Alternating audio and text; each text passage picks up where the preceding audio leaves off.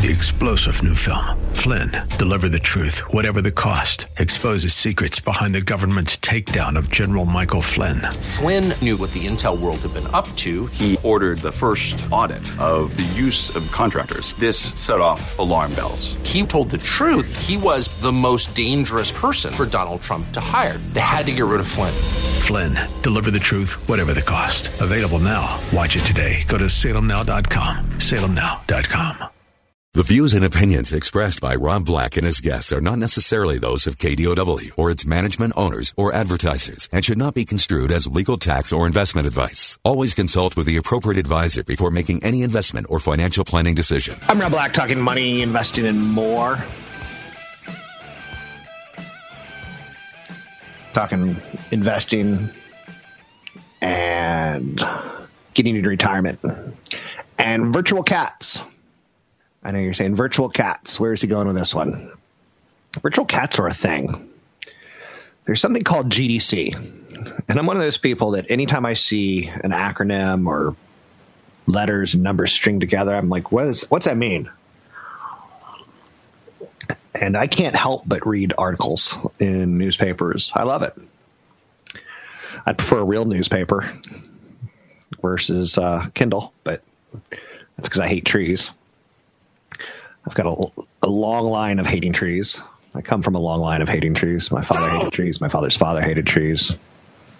Uh, I think I was related to Johnny Appleseed at one point in time who chopped down apple trees. So I've spent a couple days thinking about GDC and Gamers Developers Conference in San Francisco.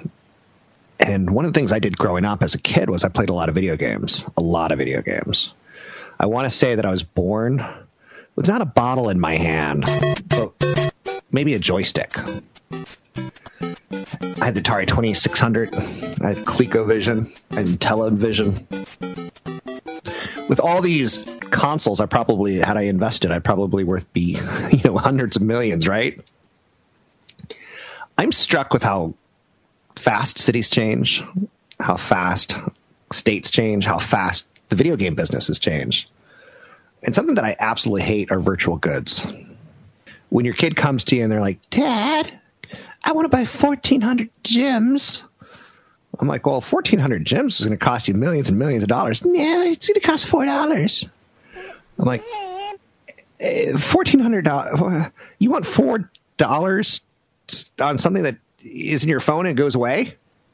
So you basically want to play video games for $4. And that's the right answer virtual goods building digital worlds where people want to spend a good chunk of their time and occasionally some money on cosmetic modifications is what these digital goods are all about. The idea that people spend real money on virtual objects, it's not new. It's been around forever and ever and ever. And whether you're Tencent or Activision or Electronic Arts or Valve, they've made millions of dollars selling you costumes digital costumes. Like I remember Valve's got a game, Team, Team Fortress. Does that sound right?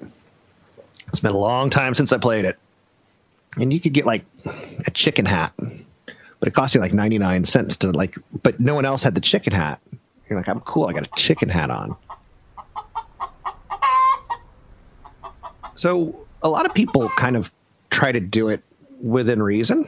You know, you spend forty to sixty bucks on a game, or you get it for free so you go, I'll spend fifteen dollars dressing up my Overwatch character. Um, and that's your that's your budget, fifteen dollars. So you have a budget for your video game character, just like you have a budget for you. This weekend, I'm going to go to the mall. I'm going to buy some clothes and get a cup of coffee. Oh, and maybe a beer at Cheesecake. And suddenly, I just I broke my budget, right? Last year, there was a, a really really naughty, just just mean spirited debate on ethics about Star Wars Battlefront, and the way you, you you'd see characters in commercial like Yoda and Chewbacca, and you're like, I want to play Yoda and Chewbacca. And then you realize that you have to spend like sixty dollars on loot crates to maybe get them. Loot crates are kind of a you spend a buck and maybe there's some ammo in there, maybe there's a crossbow in there, and maybe there is oh a stormtrooper. I got another stormtrooper, not uh, Chewbacca. Uh, I'm sorry, Chewie. if Chewbacca were to ask your sister out on a date, would you let him go? It's an ethical debate. Are you out of your mind? Man versus Wookiee. So that's the kind of debate that we had last year was is it cool to tell gamers you have to spend money to potentially get a character that should probably come with it or looks like it came with it? So developers are still trying to figure out exactly how they can get away with charging for the right systems to get you happy and not feeling like your dad's freaked out that you're spending virtual money on clothes that aren't even real. There's what I would refer to as an obsession. League of, uh, League of Legends came out in 2009. It's still a powerhouse. So to get people to stay for that long of a time and spending a little bit of money, Microsoft bought Minecraft a couple years ago. And to this day, it's going strong. So Ready Player One is the Steven Spielberg movie slash book that it's kind of got a virtual reality universe inside the movie. And video game developers would love to have a virtual reality type universe where you keep coming back and you spend a little bit more money and a little bit more money and a little bit more money. Game makers are focused on building the same kind of worlds of interactive experiences and not just silly games. Um, because the silly game we tire of. And yeah, we may throw some money into it. Um, you know, the jewelry quest and gem quests and things like that, where you're trying to move the candy quest and you're trying to get the bombs and you're like, you were so close. If you only had two more moves, you would have absolute control. You would have won. But you kind of get bored of it after level 149, but you've spent 20 bucks. But they want you to go on 365 days a year. So there's something called CryptoKitties. And it's a pretty extreme thought. There's a company called CryptoKitties, and they just raised $12 million from Andreessen Horowitz and Union Square Ventures. It takes the idea that people want to own virtual objects to its logical extreme. Why should Blizzard own the skins when you buy an avatar in your game, the clothes? What if instead you could resell them? What if I bought it for a dollar, a chicken hat, and suddenly some someone says that's a crazy cool chicken hat? Can I sell it to them for a buck and a quarter? So this is called decentralizing, and it's less crazy than you can think. To think about like who owns your music that you've paid for when you die? Do you, or does it revert back to Apple? Who owns the movies that you've downloaded, all the Star Wars movies that you wanted your kids to watch, but you accidentally died, and they're too depressed to go into your account? Designers and entrepreneurs right now are selling digital goods in what are essentially unproductive parts of our life. But if they can figure out ways of selling digital goods that are in the productive part of our life and that we could resell, that's where the game moving industry is moving. You can find me online at Rob Black Show, Twitter Rob Black Show, YouTube Rob Black Show. Catch Rob Black and Rob Black and Your Money live on the Bay Area airwaves, weekday mornings from 7 to 9 on AM 1220 KDOW and streaming live on the KDOW radio app or KDOW.biz. And don't forget the weeknight replay at 7. Dilly dilly. Dilly dilly. Dilly dilly. Dilly dilly. Dilly dilly. Dilly dilly. Dilly dilly. Can I get a little what's up? Really? Is that still out there? What's up? Or taste great, less filling. Taste great, less filling.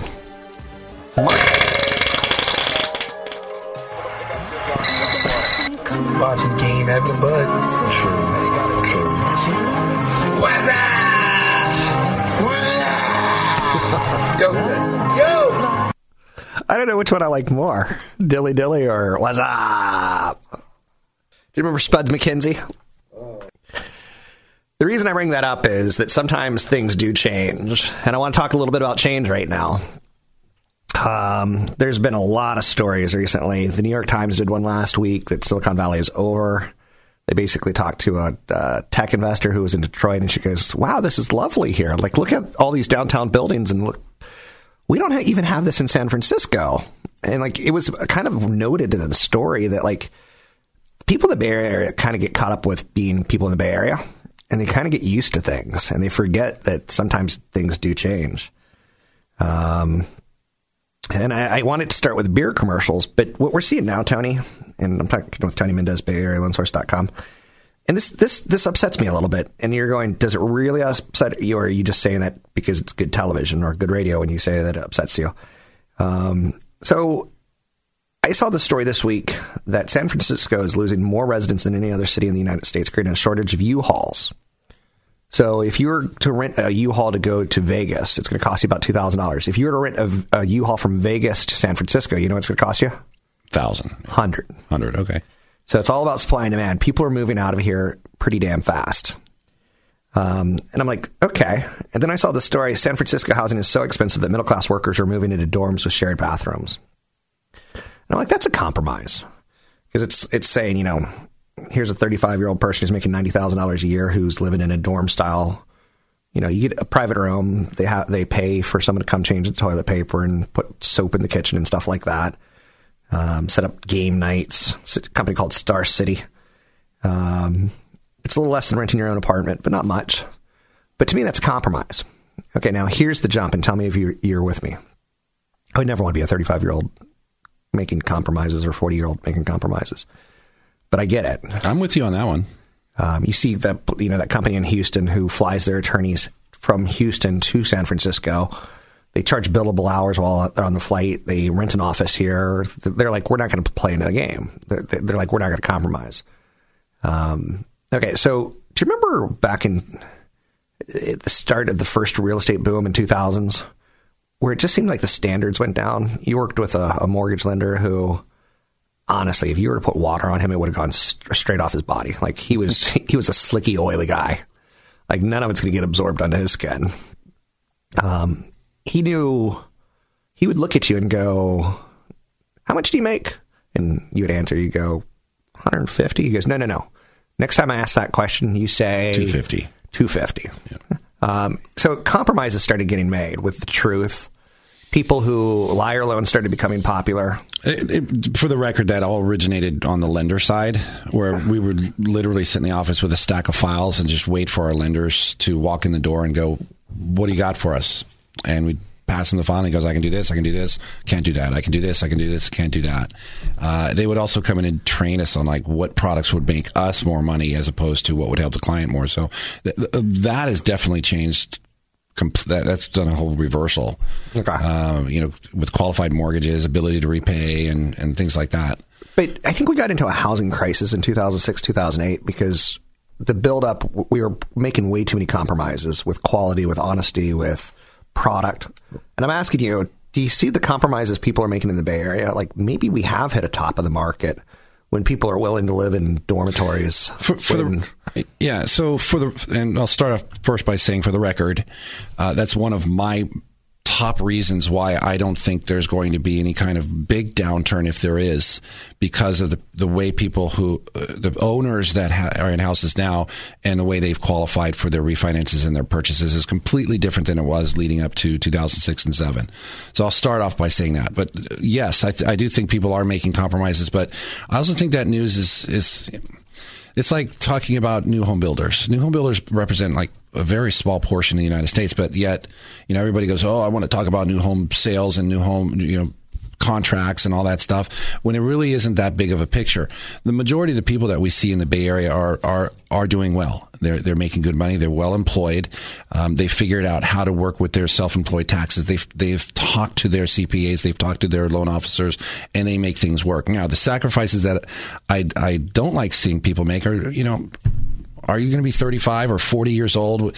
Uh, you're thinking about planning a family, but you have to live in a shared a shared dormitory type of, of place. Isn't that what you did in college to when you went to college so you could get a job to get out of that? Uh, and now you know, but, but that's part of the whole. Everything's changing, Rob. Uh, we're seeing places in San Francisco and New York and Chicago that are that uh, developers are building massive buildings where they have communal places to eat and and to shower and and go to the bathroom and um, and hold parties. But then you go back in your little 800, 500 square foot room, and that's where all your computer is and personal stuff is, and you watch TV and go to sleep. Um, and you could do that maybe when you're single or a couple and but it's it's such I think such a small part of the market that I think that story is kind of bloated a little bit. Yeah, and I'm not saying that millennials aren't willing to settle for less because clearly we know their eating habits are changing the restaurant industry and the grocery industry. Um, so maybe they're willing to say, "I'm willing to live in a 400 square foot room as maybe long that's as I why have a we're shared kitchen." That's maybe why you drive up 101 and all you see are condos going up. It's because that that's people are looking for. You know what's surprising quick me is amenities, it's not the the restaurants. condos that freak me out; it's the hotels. I think people are going to get freaked out about it. The traffic, it's already bad, and you're adding 800 units there, 800 units there, 800 units there. That's 800. You know, what's that? 2400 uh, more cars. But Uh, they don't have cars; they have uh, Ubers and flying vehicles and drones taking them to work. That'll be fun, right? Well, no, I, what I'm trying to get at, and let's see if you have an opinion on this. Do you see a correlation where we got into a housing market bubble where people shouldn't have been buying houses in 2006 with loans that they should never have qualified for? Um, is there a parallel with people are making sacrifices that we should never ever make? Because once we make them, we can't go back. Um, and it becomes kind of a norm. we, we're seeing a little bit of that on the mortgage side where lenders go, oh, we'll go up to 55% debt ratios. We'll let you borrow $2.5 million with 10% down with no mortgage insurance and a 680 credit score. So, yeah, we're seeing that. Um, but those are the people who are making money. Money. Yeah, you still have to qualify. You can't state your income. You, you can do a bank statement. There's a lender came out the other day. You can do a two month bank statement program. That means you're self employed. You show me two months of, of ten thousand dollars a month deposit. Boom, you make ten thousand dollars a month. So yeah, we're seeing some of that. So is there a coming. correlation that we're hitting a high because Yes. we're making sacrifices? But I, but I think there's actually more room. You can find Tony at BayAreaLoanSource.com. It's BayAreaLoanSource.com. He's doing my loan right now for a getaway. Want the podcast with music? Find the link to the other version of the podcast by going to Rob Black's Twitter. His handle is at Rob Black Show. Listen to Rob Black and Your Money weekday mornings, 7 to 9 on AM 1220 KDOW. How about the Millennial Tower? Not the Millennial Tower, the Millennium Tower. Slightly different. In San Francisco, that has that uneven base and is slanting ever so slightly and uh, has kind of been problematic for some homeowners uh, that bought into the place. What if you were a developer on that? I can't tell you how many times. Well, I can tell you how many times. I have a nine fingered hand. On one hand, I can tell you how many times people have approached me about investing in real estate with them at the development level. I'm like, that can be kind of risky. But they're like, but it's a big payoff, big payoff, and they get kind of very, you know, um, Tonka uh, from Lost, Lost World, Lost uh, Land of the Lost. Meet Chaka, Chaka, Chaka Bomangani. You remember Chaka? Yeah. So I always wanted Chaka. Mike, look up Chaka from Land of the Lost. I always wanted Chaka to live with me. He was like this weird little kid in a hairy suit, kind of looked like a dog. That was the Krofft Entertainment. Um, but that's neither here nor there. So, Chaka. People um, who develop real estate, they get kind of like, Chaka, Bomangani, big money, big money, big money. But the people in the Millennium Tower, probably not so happy that they invested in that project. I don't think. I think that's a kind of a once in a lifetime event for especially San Francisco. Yep. Um, there's a lot of really good developments going up. Uh, I recently looked down the street and I see five or six cranes going up now, and that's a site we're going to see more and more often. We're seeing some old buildings getting torn down, new buildings put up. There's a lot, of, like Oakland, for example. There's a lot of construction going in there, and I like that. I like to see that kind of revitalization um, happening. What they're doing with it, I, I have no clue. Um, I want. I want to. but yeah, I wouldn't be afraid of, of being a big developer. The land is land is expensive, but so are rents. Rents right now are, are rocking, and, and people are looking for places out of expensive places like San Francisco um, to You just put their office. Oakland and cranes. I want to live in Oakland when all the poor people move out. Can you send me a postcard? just a joke. Right. I want to live in Richmond, California when all the crack dealers are gone. Rob's running for the mayor of Richmond. It's tough. You can afford where uh, things have to shift, things have to change, or things do change. Uh, there's a lot of changes going on right now. Yeah, yeah, it's funny because I, I live on the peninsula, and Peninsula's had our noses up to the East Bay and South Bay, and Peninsula had their noses up. To the South Bay, we're like, we're closer to San Francisco and San Jose. Yet every other call I get is, uh, where's a good place to buy in the East Bay? I can't afford a place in the Peninsula. Right. Yeah, so that's where everybody's moving. They're moving east. Right. the West is played out, going towards the ocean. Um, San Francisco's played out, unless you're looking for a small condo. Right. Or a very, very expensive um, a row house or one floor of a row house. It's a changing environment. Um, I think people are adapting, though, pretty well. I think lenders, uh, from the lending point of view, have adapted very, very well.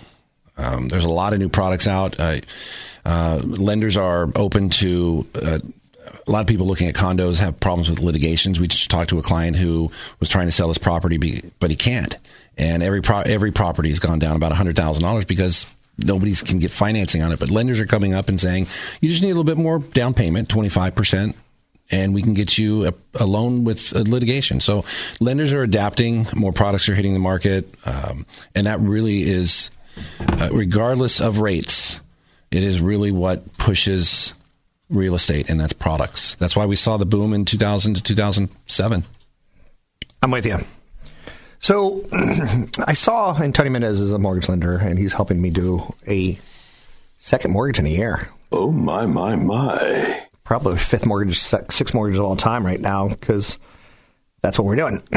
um, excuse me. Buying a home in America is the most affordable it's been since 1980. I saw this on Trulia the other day.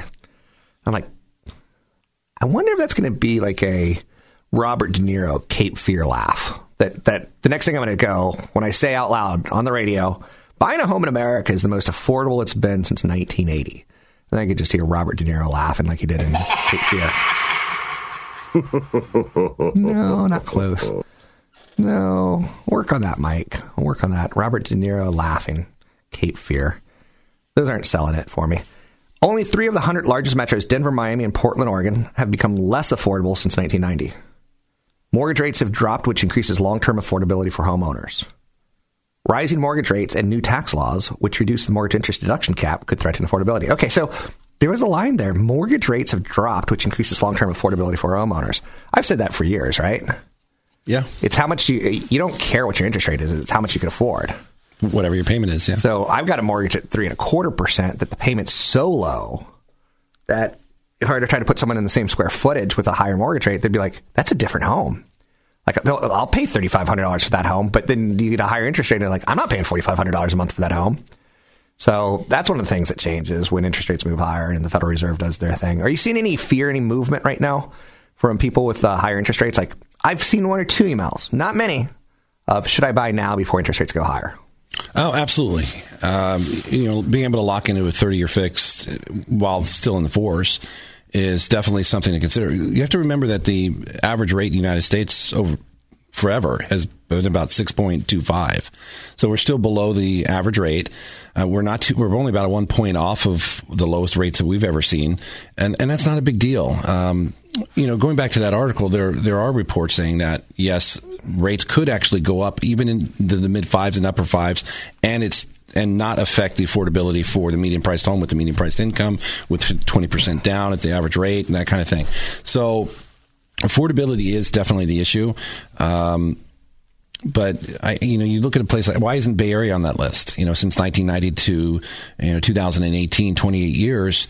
Why why is San Francisco Bay Area not getting le- less affordable? That's because of incomes. Incomes are there. Yes, rates are down. Uh, there's a lot of equities. A lot more. What we are seeing more of is more down payment. We're seeing a lot more um, shared incomes, a lot more shared down payments, a lot of gift down payments, uh, parents selling their houses, gifting over. We're also seeing parent to child transfers and grandparent to child transfers for, um, you know, the prop thir- uh, the, the tax basis that is helping people afford houses. Um, we're seeing a lot of that. So, uh, again, people are adapting. So low mortgage rates help people buy homes. And one of the things I did back in the 1990s when I was uh, investment advisor, starting to uh, run money for people, was that I had a chart behind me that showed the Dow Jones Industrial Average over the last hundred years, and it starts in the lower, lower left corner, and it's almost a 45 degree angle, not 45, let's say 35 degree angle up for the next hundred years. And in it, you can't see World War One dipping, World War Two. You don't see the recession. You don't see the '60s stagnation, stagflation. You don't see oil prices in the '80s where people are lined up. You don't see the 16.1, 16.6 percent mortgage rate in 1981. You don't see World War One, World War Two, Korea. You don't see like over 100 years. You just see it move up. You know what you should put in your office to motivate people to buy mortgages and uh, invest in real estate? A chart that says mortgages. Here they were back in 1981 at 16.6%. And here they are. Oh, look at that. They go down to 3.5%. But they bounce back to four, four and a quarter. That's not bad. We're not at 16.6% in 1981. Yeah. Don't you wish you would have bought a house at 16.6? And you're like, woo! Because yeah. it dropped from 16.6 all the way down to 4, 5, 6%. Well, uh, housing affordability. Where a lot of people fear, Rob, is yeah, 16.6% interest rate, but homes were, I mean, my dad's house was $83,000. He sold it for $700,000 in 2006. And he bought it in, in 79. And he went through those phases of low interest rates, but I'm sorry, the higher interest rates. But now interest rates are lower, prices are going up, yes, incomes are up, but you, you, look back at some of the stats we saw that we're looking at at incomes that we saw uh, uh, inflation adjusted 25 year uh, what we saw 25 years ago. Okay, so, so me, you're looking at 1993 incomes, yeah. but lower interest rates. That's why we're seeing well, higher. Let me reread this headline. So let me reread these headlines now. But wait, people fear that the interest rates go up and the prices will go down, and that's natural. A rat suckered you into a trap. American homes, here was the headline American homes are more affordable than they were 40 years ago, but that could change sooner than you think. Buying a home in America is more affordable than it's been since 1980. Mortgage rates have dropped, which increases long term affordability. Only three of 100 largest metro areas, Denver, Miami, and Portland, have become less affordable since 1990. So the rub here was mortgage rates were at 16.6%. It's not a fair statistic. Everything became more affordable because we marched you're, from 16.6%. because they picked a point in time where it was the most right. expensive. Almost, yeah. Yeah. So it's it's unfair. It's a statistic that just makes me want to compare it to 1998, and, and it may not pan out that way. You are correct, sir. You are correct. Before an earthquake.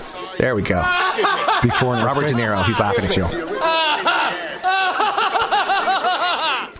I love doing that. you know, it's kind of funny because Robert De Niro does that in the movie uh, at a movie theater. I do it at a gym where I'm just watching, I'm working out on a treadmill and I go, ah! anyway, parts unknown. You know the video game? Nope. Player unknown. Oh yeah, yeah. So it starts with 100 people in a plane, right? Here's my, my, my fix for America. You put old people in a plane, you do it for real. You put people who don't pay taxes in a plane, criminals, life sentencers, drop them on an island. The one person who gets off out of 100 gets to come back in, live in California. Amnesty. Amnesty. So it's Tony Mendez. You can find him at Bay Area Loan Source.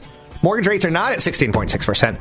They're at a still very historical low. Now is a good time to think about it, especially when there's calamity in the markets and people get fearful. That's when rates drop. And you can take advantage of that.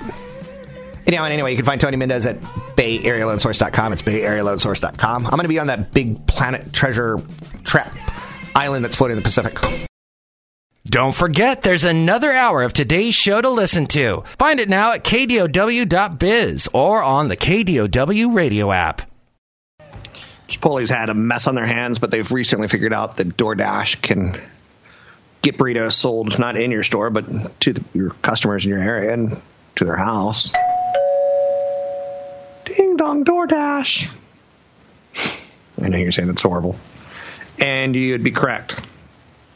So I grew up in a world that diet and exercise were the two things that those were the pillars of, of good health, right? A good diet and good exercise. But I grew up in that world. Get forgive me because we've also recently learned maybe there's other pillars of good health. And I don't know. I don't want to go too too far into this. But in the world of investing, you get into a lot of trouble when you, you're like, things are good. The stock market always goes up. I've got $1 million, $2 million, $3 million, $4 million. I got 100,000, 200,000. and you kind of get into that, right? And you kind of like things are good. So you look at the pillars of your your future, you look at the pillars of your job, you look at the pillars of your your budget. But the two pillars of, of health has been exercise and diet. Now there's a new one out there that they're making you stop and think about. Meditation. Is meditation part of a healthier lifestyle? I regularly meditate twice plus a day. Um, and I would tell you, like, I would probably be doing gummy marijuana, or I would probably be drinking. I would probably find some sort of thing to release stress and anxiety if it wasn't meditation. I love meditation. It helps me. I'm not saying it's going to help you, but it's it's a pillar of my health. But even let's let's forget meditation because that's not accepted yet. There's now a study. There's studies out there that say taking saunas is associated with a more than 60% reduction in stroke risk this grows questions, right?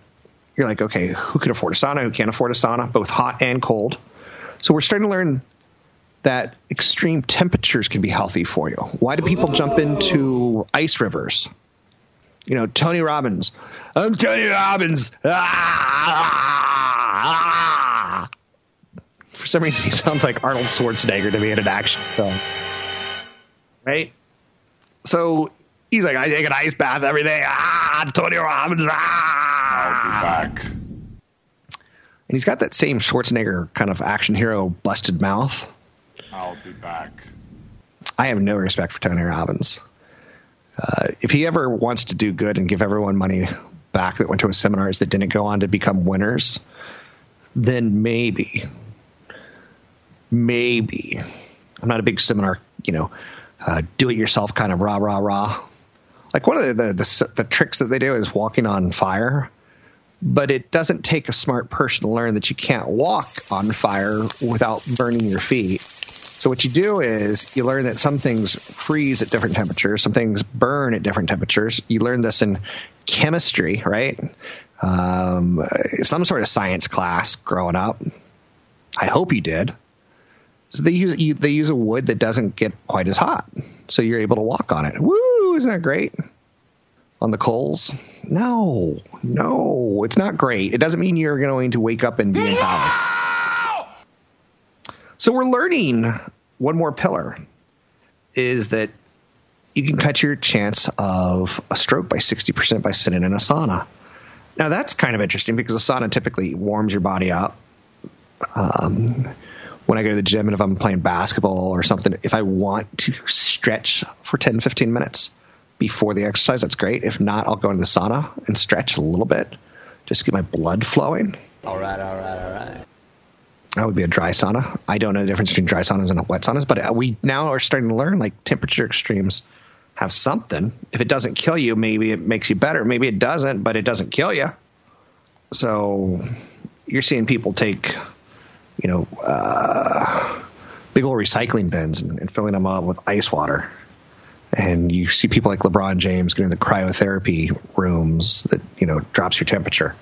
So we're starting to say there's a new way of thinking about things. And I, I like that and I hate that because for me, and I know you're saying, please make this all about you.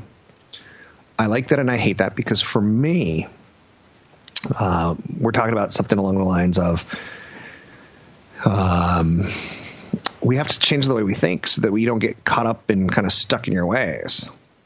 Because it's easy to, to, do that. And like it's easy to say GE is always going to be GE, it'll always come back, or tech stocks are the right place to be forever. Um, I've got credit card rewards, and so far everything's gone great in my life. It'll always be that way. So when you start to learn to look outside the box and say, what's up with this cold water, hot water thing? Maybe there, and you start seeing studies that you can reduce your chance of stroke. I mean, shouldn't we all be sitting in a sauna now for 10, 15 minutes a day, getting our, our extreme heat warmed up? It seems like it. California is due for a mega flood. Have you heard this story recently? First and foremost, do you have flood insurance? Have you checked your insurance? Do you know anything about your insurance? You know that they actually have people who work at call centers who will answer your questions. So all you have to do is put in your little AirPods, walk around the house, do some dishes, and talk to someone about your insurance and see see where you are.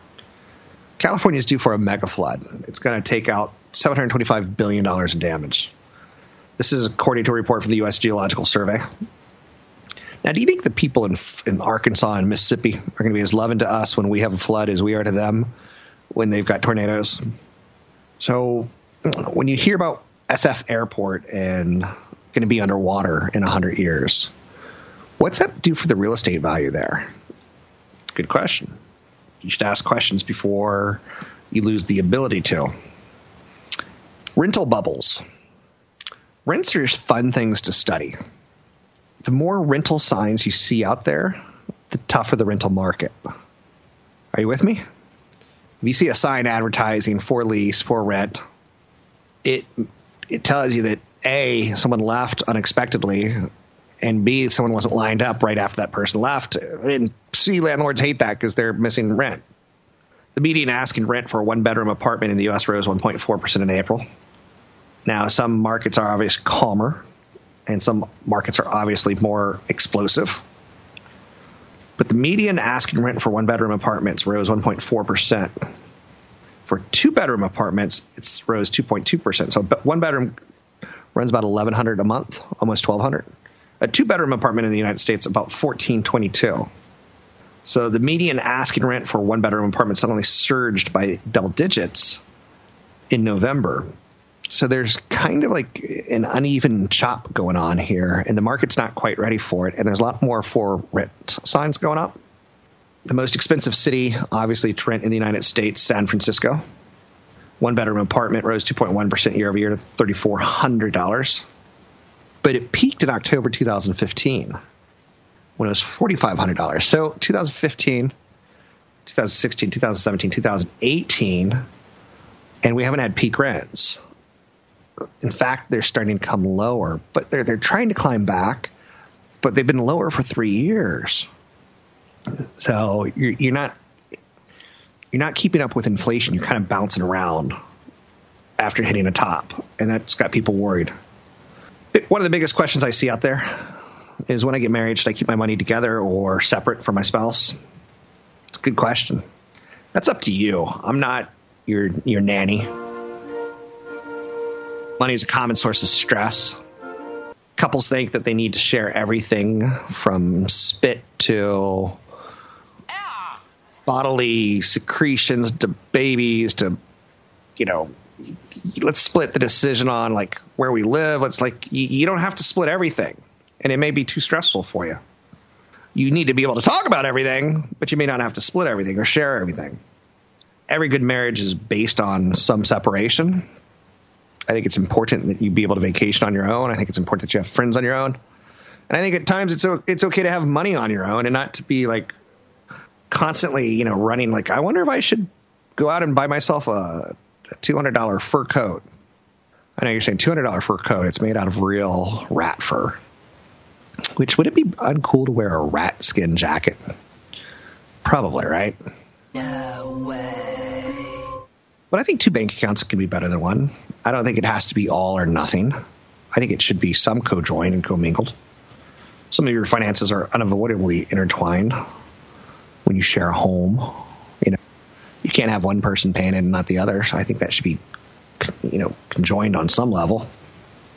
So yeah, I, I think you know talking about money and keeping things separate, I, I get it, and I, I think one of the flaws is that we live in worlds where we grow up thinking, I wonder if Cinderella shared her taxes with Prince Charming. I wonder. I wonder who did their taxes.